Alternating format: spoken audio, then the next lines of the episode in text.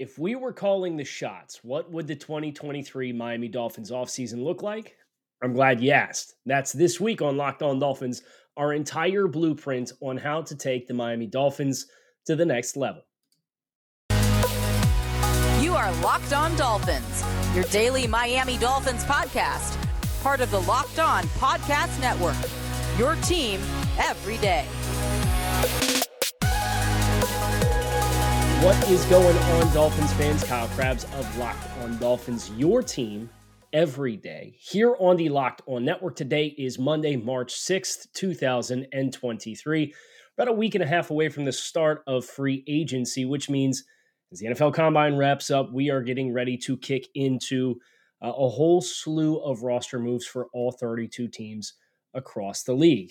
Today on the show, we are introducing our personal offseason blueprint for what the Dolphins offseason could and, in my opinion, should look like to help this team transition to get to the next level as a team that is looking to compete. That's everything from contracts, roster moves, free agent signings, full seven-round Miami Dolphins mock draft, uh, salary cap, all of this.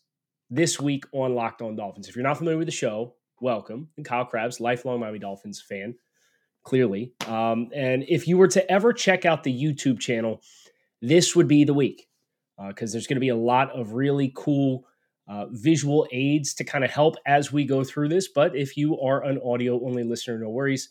Uh, I'm, I've been at the podcast game long enough that I can make sure that you get everything you need to know, whether you want to watch or listen along for the ride.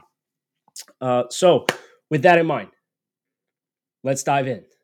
We have our Miami Dolphins twenty twenty-three offseason blueprint. This has been something that I have been working on for the past month uh, in a, a pretty substantial amount of depth. I mean, we're, we're we are rolling the salary cap out for three seasons, looking at all the players under contract. We're not just saying, oh, we're going to max restructure Tyreek Hill. Well, what does that mean? Well, what are the implications of that? And being able to take all the pieces of the puzzle together is kind of the goal here, because it's one thing to have an opinion on any roster maneuver that you make, but does it all actually fit together in a way that is feasible for the Dolphins, not just in twenty twenty-three, but in twenty twenty-four and twenty twenty-five as this Super Bowl winning window continues. So the first thing we have to do as we sit here right now is the Dolphins are over ten million dollars over the salary cap. And I've identified a couple of rudimentary moves uh, that I think is necessary for the Dolphins uh, to get under the salary cap in a very timely manner. Now, um, my assessment of some of the players, again, this is my assessment of some of the players. I'm not saying this is predictive or what's going to happen, but I'm just saying this is what I would do. So if I were starting things off, the roster transactions that I would make to get the team started, to get the momentum going, is I would waive three players, tight ends Durham Smythe and Cethan Carter, and cornerback Keion Crossen. That saves the Dolphins nearly eight point five million dollars in cap space for twenty twenty-three, with next to zero dead money incurred, just one, one and a quarter million dollars in dead cap. So Uh, waiving those three players very suddenly gets you right on the doorstep. Uh, you'd also waive Byron Jones uh, with a post-June first designation. Uh, this one doesn't have to be done right away, um, but it is one of the things that will give you some short-term cap relief, three point five four million dollars, and then uh, ten point oh five million dollars of extra relief that comes on June first. And that ten million dollars of extra relief that you get, you get because that becomes dead money for the twenty twenty-four season. I'd look to trade Emmanuel Ogbah and Cedric Wilson, and obviously those trades can't be tra- that those trades can't be processed until the league calendar year flips over, uh, because it is well, there is no business to be done until you flip the switch. But you can trade Emmanuel Ogbah, and you can save over ten million dollars. I think it's over eleven million dollars in cap space. You know, the dead cap hit uh, for Emmanuel Ogbah with the trade is six million dollars. His cap hit this year is currently scheduled to be over seventeen. Cedric Wilson, Uh, you would incur a two million dollars dead cap. You'd save six million dollars against the cap. So those two players combined saves you over seventeen point one million dollars against the cap with eight million dollars in dead cap added. So you can do the math very quickly and see seventeen plus three and a half plus eight and a half. You're going to be in the green for spending power with these transactions. Now, understanding that these transactions don't happen linear, right? But the jump, you go from just over fifteen million dollars over the salary cap to, with those maneuvers, thirteen point eight eight million dollars under the salary cap by moving on from players who largely did not give you contributions anywhere worth almost thirty million dollars in, in swing between Byron Jones, who didn't play last year, Emmanuel Ogbah, who did not play to the standard of the previous two seasons before he tore his triceps and missed the end of the season, Cedric Wilson, who is a free agent signing, who would have got a better opportunity if the opportunity had not been there for, for Tyreek Hill to become a Miami Dolphin. And that one's kind of hard to, to play the blame game on. But nevertheless, it's now a contract the Dolphins need to move on from. And then uh, Cethan Carter, who missed all but one game this season, uh, Keion Crossen, who battled his rear end off all year long with a shoulder injury, but was pressed into a bigger role for the team than what he ideally probably should have been. And uh, Durham Smythe, who's in a contract year, who was probably the most reliable tight end the Dolphins had, but it was probably one of the most underwhelming rooms on the Dolphins roster. So that's kind of the first building blocks. And I know these things can can happen in all different kinds of orders, but I thought this would be the helpful way to lay out the maneuvers that I would make. So the first orders of business would be, for me, would be making the necessary roster transactions to clear the space that we need to at least get started. You can also accomplish exactly that by going through and doing some uh, contract renegotiations for players currently under contract. So that, my mind goes to Tyreek Hill, it goes to Bradley Chubb, it goes to Christian Wilkins. There's some opportunity here. I also think Connor Williams uh, is a good candidate. You know, I'd like to see the team extend Robert Hunt as well, but Connor Williams is the one who has the big money salary cap hit for twenty twenty-three. He's currently scheduled for eight point three seven five million dollars in cap space. So I have some proposed extensions for these players. They're ballparked as best as I can. Uh, guessing player value with contracts is one of the things that I am more passionate about as far as the team building perspective uh, across the entire N F L. But you can max restructure Tyreek Hill and Bradley Chubb, and I would do both. Um, I would put one void year on the back end of Tyreek Hill's contract. Uh, just to continue to space out that guaranteed money just a little bit more.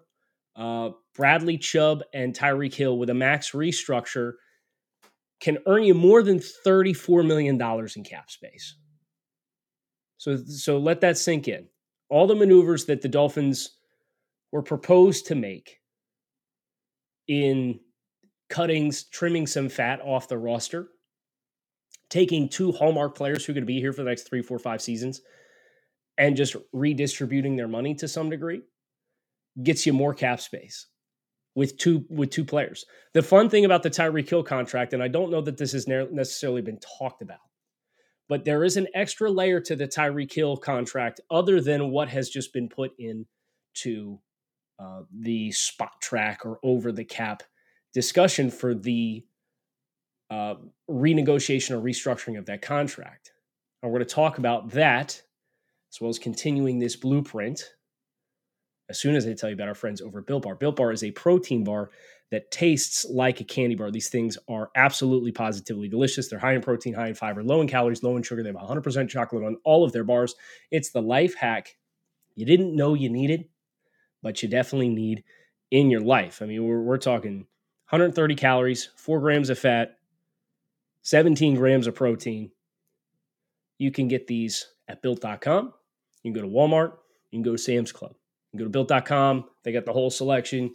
You can go to Walmart, get yourself a four-bar box in the pharmacy section, or you can go to Sam's Club and get the big box, the thirteen-bar box, which is what I personally would recommend because, as I said, Built Bar is the life hack you didn't know you needed, so make sure you swing over to your nearest Walmart, Sam's Club, or built dot com and get yourself a box. So the Tyreek Hill contract, obviously there is base salary restructure, and we kind of went over his contract in length. uh, last week on the show, along with Bradley Chubb. But there's a ten million dollars roster bonus that you can also reassign as a signing bonus. So this is not just going to spot track dot com, hit max restructure, and it spits out the number. Well, no, because the roster, you can play with the roster bonus too and reassign it as a signing bonus. So it gets you another seven point five million dollars in cap space. Potentially more if you kick it out over a void year, it can make you another eight million dollars in cap space. So I'm restructuring Bradley Chubb. I'm restructuring Tyreek Hill. I am signing Connor Williams to a three-year, twenty-five point five million dollars contract extension. That would take his cap hit for twenty twenty-three from eight point three seven five million dollars to five point three seven five million dollars. So you're saving three million dollars in cap space by extending Connor Williams for a longer period of time. And I can tell you right now, when we get to the end of this roadmap, there's going to be twenty-six players under contract for twenty twenty-five. And the Dolphins will have over seventy million dollars in cap space at their disposal.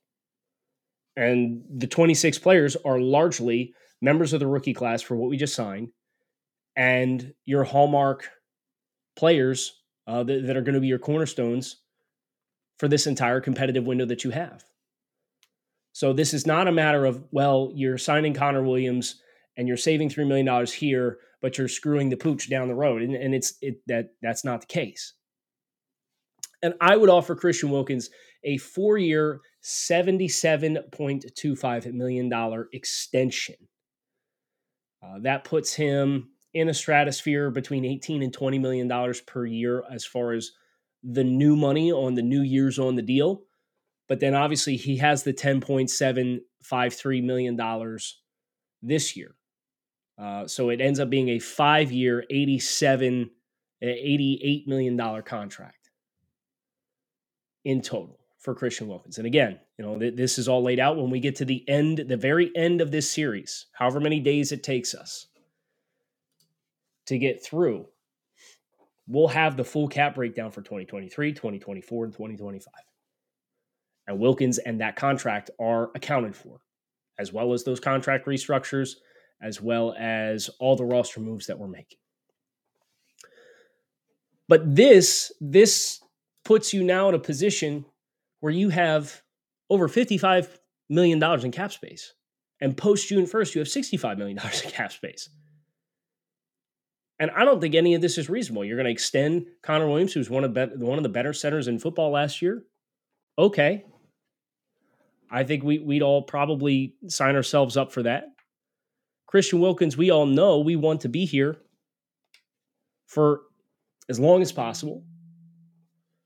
Tyreek Hill and Bradley Chubb are going to be here based on what the Dolphins paid to get them, and you trim some fat off the roster. And you went from negative fifteen to fifty-five point seven million dollars. And that's why the number one most important thing for me to do was to get this episode out on Monday, because now that the combine is coming to a close, this could start at any point, right? These maneuvers can start to go. You can start to see the Dolphins restructuring money here. You've seen some teams like the New Orleans Saints across the league already start to do it. The roadmap to getting spending power is, is quite simple for the Dolphins. The question is, what do you do now that you have fifty-five million dollars at your disposal and then sixty-five million dollars at your disposal after June first? And I think that the extra ten million dollars bump is going to be helpful for not just June first signings, but also if you squeeze yourself too tight to sign your rookies and get your rookies under contract, you can wait until the extra ten million dollars of Byron Jones's money converts to twenty twenty-four and then use the ten million dollars to get all your rookies in your class under contract. So what would, what we would be left with is thirty-six players under contract for the Dolphins and suddenly fifty-five million dollars in spending power off the jump. It's remember, important to remember in the offseason, only your top fifty-one salary cap hits count against the cap. Obviously, when you flip to fifty-three and you trim the roster, you have to be compliant. But right now, it's your top fifty-one that you have to have accounted for. I think one thing that we probably need to talk about before we go any further is the trade values of Emmanuel Ogbah and Cedric Wilson. Uh, I don't think you're getting anything better than a mid-day three pick for either player. I think that's the unfortunate reality of the contracts. Now, Cedric Wilson, um, It's a two-year deal. The money is modest. Uh, teams aren't have to, having to worry about guaranteed money. Uh, he he'll be owed six million dollars this year against the cap, seven million dollars this year against the cap, and then I think I think the the two million dollars is one million in prorated money uh, for each of the next two seasons. Is there a team that's picking late in the draft who kind of knows they're they're not going to be in in the market to trade a draft pick for a DeAndre Hopkins out there, uh, or doesn't feel good about this rookie class? And I don't, I don't know that you really should feel great about the rookie class. It's Quentin Johnston and, and Jordan Addison ran a four point four four nine at one seventy-three pounds. And Jalen Hyatt, while he's a burner, he's, he's more of a straight line athlete. You know, I think about a team like the Dallas Cowboys, where, ironically enough, Cedric Wilson came from. Would they flip a seven to bring Cedric back into the fray? Considering they'll probably get Ezekiel Elliott off the books, and, and they're they, uh, Jones just went on uh, some media spot at the Combine and was talking about the, the challenges of building out a supporting cast around a quarterback when you're paying your quarterback. Okay, like the guys got good at sweat equity in your building. I think you could probably flip Cedric at the with the cost that he has for a seven. That's what I have in here. You you might be able to do a pick swap and get something a little earlier, send Cedric in a seven for a six or something like that. But I'm operating in the assumption, and I'll always be conservative with these. I'm operating under the assumption that you could trade Cedric Wilson for a seven. Emmanuel Ogbah is interesting because he's another multi-year contract, so it's not like it's a one-year rental. And if you can guarantee he's going to be healthy and he's going to play to the standard he set in Miami, I think there's a pretty good chance there, there's a, a reasonable market, enough to, to get a four or five. So I, I went with an early five just to be conservative. I sent him to Chicago when I did the mock draft just to get a pick in the early five range, a team that has a ton of cap spending ability, a team that needs defensive line help. You'd certainly think Brian Flores in, in, in Minnesota now as the defensive coordinator would be interested. I think the challenge is Minnesota from a cap perspective is in worse shape than the Dolphins are. I mean, they're they're talking about stripping down Dalvin Cook and, and this, that, and the other thing. So I sent Ogbah for a five, and I sent Cedric Wilson for a seven. So when we get to the mock draft, just bear in mind there's going to be a couple extra picks on the Dolphins' docket. What I'd like to make sure I finish with today as we go through the Dolphins' offseason blueprint is address the roster that's in place with the players that are, after I'm making mine moves, extending Connor Williams, extending Christian Wilkins, restructuring Tyreek Hill, restructuring Bradley Chubb, cutting Keion Crossen, Cethan Carter, and Durham Smythe, trading Emmanuel Ogbah, trading Cedric Wilson, cutting Byron Jones. What is the roster assessment of the nucleus that's in place? Because before you start making any moves, it's important for you to have the perspective that you need on what the status is of your roster. And while we've talked about it, what we haven't done is we haven't gone over the roster assessment since the end of the season. There's been changes to the classifications of players. If you've missed this series in the past, what we do is we take all the players on the Dolphins roster and we score them on a number of different um, tiers for the quality that they bring to the table. Roster cornerstones, quality starters, adequate starters, replacement level players, quality depth pieces, non-roster caliber players, incomplete evaluations, practice squad p- developmental players, and then rookies. Obviously, there's no rookies on the roster just yet. And we'll have to wait until we get through the mock draft to, to update the, the roster and see what that looks like. But what we have, if you go by skill position, offensive line, defensive line, back seven, specialists, Tua Tagovailoa came into last season, scored as an adequate starter. He scored as a quality starter because his questions are not with level of play. But I did not feel comfortable rating Tua Tagovailoa as a roster cornerstone based on two things: the state of his contract and the questions of durability. Now, if the Dolphins put Tua Tagovailoa down with a long-term contract this offseason, guess what? When we do the next roster assessment, he's going to be scored as a roster cornerstone because he's a long-term player here and he's a quality starter. I have Skyler Thompson down as a practice squad developmental player. I think he's got a lot of work to do. I think he, he had a great preseason. I think he did admirably with the situations that he was placed in, consistently being thrown into games um, on short notice. But the efficiency was not there. So there's Op- opportunistic for growth. If you wanted to make an argument as an incomplete evaluation, sure, you can make that evaluate. You can make that argument. Our only back under contract is Alec Ingold, who, from a fullback perspective, is an adequate starter in my eyes. You have two roster cornerstone players at wide receiver in Tyreek Hill and Jalen Waddle.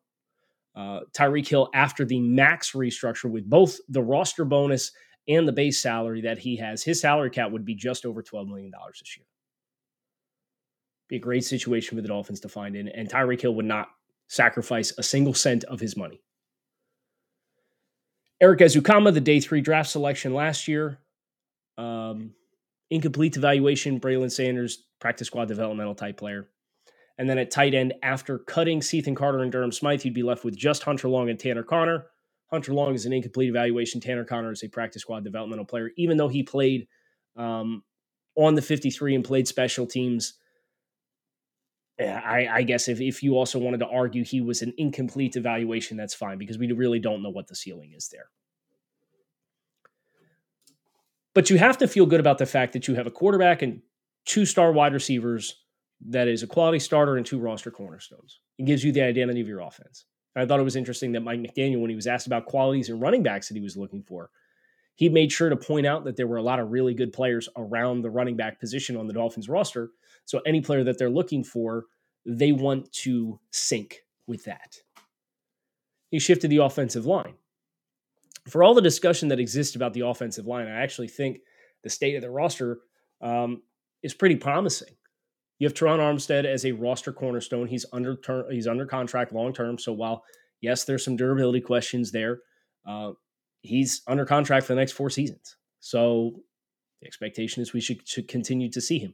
Now, the rest of the offensive tackle situation as it stands right now, there's a little bit of work to do. Austin Jackson, down as a replacement level player at this point in his career. Um, I thought last year was the incomplete evaluation. I mean, you're, you're now far enough in, three years into his pro career. You haven't gotten any consistent stretches of quality play yet. So unfortunately, that, that classifies you as a replacement level player. Keon Smith is a practice squad developmental type. Uh, but then on the inside, you have Robert Hunt and Connor Williams, both as quality starters. Robert Jones is a quality depth piece that if you need him to start for any stretch of time, you feel like you can get through. And he can be an effective bridge player for you in that capacity. Robert Jones has really earned my respect with what his play has been this year. Uh, Liam Eichenberg, you could make the argument the evaluation is incomplete because it was year two and he missed half the year with the injuries. Um, I'm going to be plenty happy to say that he is currently a replacement level player based on the uh, quality of play that's put on the field. And then Lester Cotton is under contract as well. He is a practice squad developmental caliber player. Uh, he's been in the league long enough that that's uh, the, the book on him is kind of the book on him. And it just is what it is. So uh, again, you have three quality starters or plus in the second consecutive group on the offensive side of the ball. So you have six, half of your starting lineup. Never mind any additions that you make, quality starters are better. Imagine that being the case twelve months ago. Imagine that being the case. So um, you feel really good about the nucleus on the offensive side of the ball, and I'm here to tell you the, the nucleus on the defensive side of the ball is just as strong, especially when you start with the defensive front. Christian Wilkins, roster cornerstone, especially now that I have him under contract on a long-term deal. His salary cap hit with that four-year seventy-seven point two five million dollars extension that I proposed uh, takes his cap hit to six million dollars this year from ten point five. So uh, you get about four point five million dollars in cap space in that capacity. Zach Sieler, I didn't get anything done with uh, just because I'm going to be honest. I need the money. I need the money in free agency. So Zach Sieler in, is scheduled to enter this year on the last year of his deal at three point two two five million dollars in cap space. He's a quality starter. On the edge, your two starting caliber players, Bradley Chubb and Jalen Phillips, are both under contract for several seasons. They're both really, really impactful players. I understand the book and the M O on Bradley Chubb was that he was brought in and underwhelmed. But I think when he is at his best capacity, in the same way that, well, you give it to, to Teron Armstead and say, well, he's under contract, but there's some durability questions. Bradley Chubb has durability questions, but he plays through those durability questions.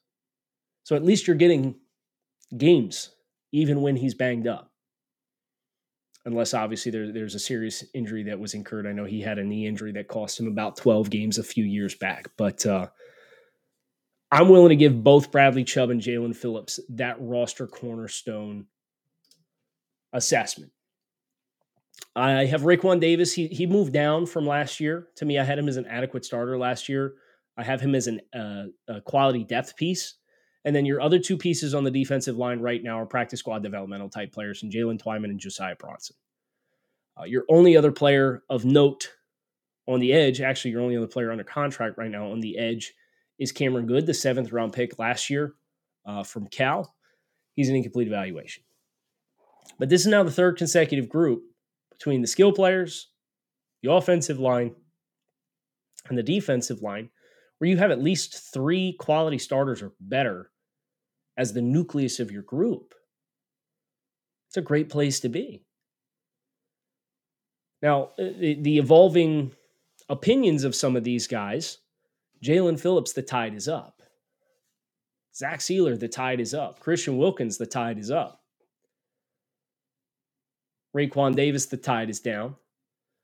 But I think that's the biggest theme across all of these position groups thus far, based on what my previous, because I did this last offseason, I did this in season in twenty twenty, and then I've done it in the offseason. So this is the third time I've gone through the Dolphins roster, watched the tape, reassessed the players, rechecked my notes, looked at the trends of the players and the up and the down. Tua, stock up. Waddle, stock up. Robert Hunt, stock up. Connor Williams, from where we were when we found out that they were thinking about kicking him in the side as center, we all had questions. Stock up. Sieler, stock up. Wilkins, stock up. Phillips, stock up. Like, you got a lot of players that took really promising strides in twenty twenty-two. It's not as romanticized in the back seven. I, I thought Jerome Baker, I had him as a quality starter at this time last year. I have him as an adequate starter. He's got two years remaining on his deal, and the cap numbers are, are going to start to bubble. I have him surviving the purge this year, uh, but would not be surprised if he ends up as a departure in twenty twenty-four's offseason, uh, because I, I know you can save ten million dollars against the cap by moving on from him next offseason. Channing Tindall, the team's top pick from last year, hardly played, incomplete evaluation. Uh, Xavier Howard, the stock is down. I had him as a roster cornerstone this time last year. Uh, he's a quality starter. Now, I think if he didn't deal with the groin injury all season long, the narrative would probably be a little different if we didn't have a couple bogus, bogus uh, penalties called. He'd have a few more turnovers, made a couple more splash plays. Uh, but you do have the silver linings, Cethan Carter, uh, who, whether he's going to play nickel or outside, I think can qualify as a quality starter based on the tape that he put out last year. Troy Williams missed the whole year, incomplete evaluation. Noah Igbenogany, replacement level player. Tino Ellis, the last corner currently under contract. That's a practice squad developmental type. Then you have Javon Holland as a roster cornerstone. Brandon Jones I have down as an adequate starter. I think there's a ceiling for him to go higher if he's able to get healthy and get right and be an impact player for the Dolphins this year. I think with the way Vic Fangio uses his safeties, you can really move him around. He can really make a nice impact. Uh, and then Verone McKinley, uh, the U D F A, who got pressed into action down the stretch as the Dolphins were pressed for D Bs, and I have him as an incomplete evaluation. So um, I, I think what's really interesting about looking at the Dolphins uh, roster assessment now is the common themes. There's th- I have three replacement-level players under contract right now for the Dolphins. Now, there's some incomplete evaluations. There's practice squad developmental types that are, are not big-time investments. But if you look at all the players, the, the snapshot of the Dolphins for the last three years, the times they got in trouble, Austin Jackson, Liam Eichenberg, Noah Benogany. You drafted for need and you reached for it. So that is one of the big pillars of what I am going to try to do with my proposed free agency plan for the Dolphins is I want to avoid putting myself in a position where I have to draft for need. Because that that's where stuff gets really slippery. Now, we, we do need to finish here uh, with the specialist. Jason Sanders, I do have him under contract. There is a little bit of, of guaranteed money that kicked in, according to Over the Cap, uh, for him. So he's not a clean break. I thought he redeemed himself down the stretch a little bit last year beyond the fifty-plus yard makes or misses. Uh, you do not have a punter under contract. Blake Ferguson is an adequate starter as a long snapper. I have Jason Sanders as an adequate starter as a kicker. And then you have Byron Jones, Emmanuel Ogbah, Cedric Wilson, Durham Smythe, Cethan Carter. Uh, those are your dead cap money players, two replacement level players, a quality depth piece, an adequate starter, and then a quality starter. But the quality starter is a thirty-year-old corner who missed all of last year with an Achilles injury. So that sets the table. That sets the table for free agency. And I just told you what my number one prerogative is. I don't want to be put in a position where I get to the draft and I feel I have to, have to draft somebody at a certain position. Because then you're backed in a corner and then you're going to get desperate and then you're going to overpay and then you're going to go up and you're going to draft a guy because the run started and you're afraid you're going to miss the boat. I don't want to live that life.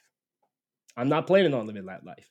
So that's why my free agency plan uh, is critical for the Dolphins. And that is tomorrow's programming.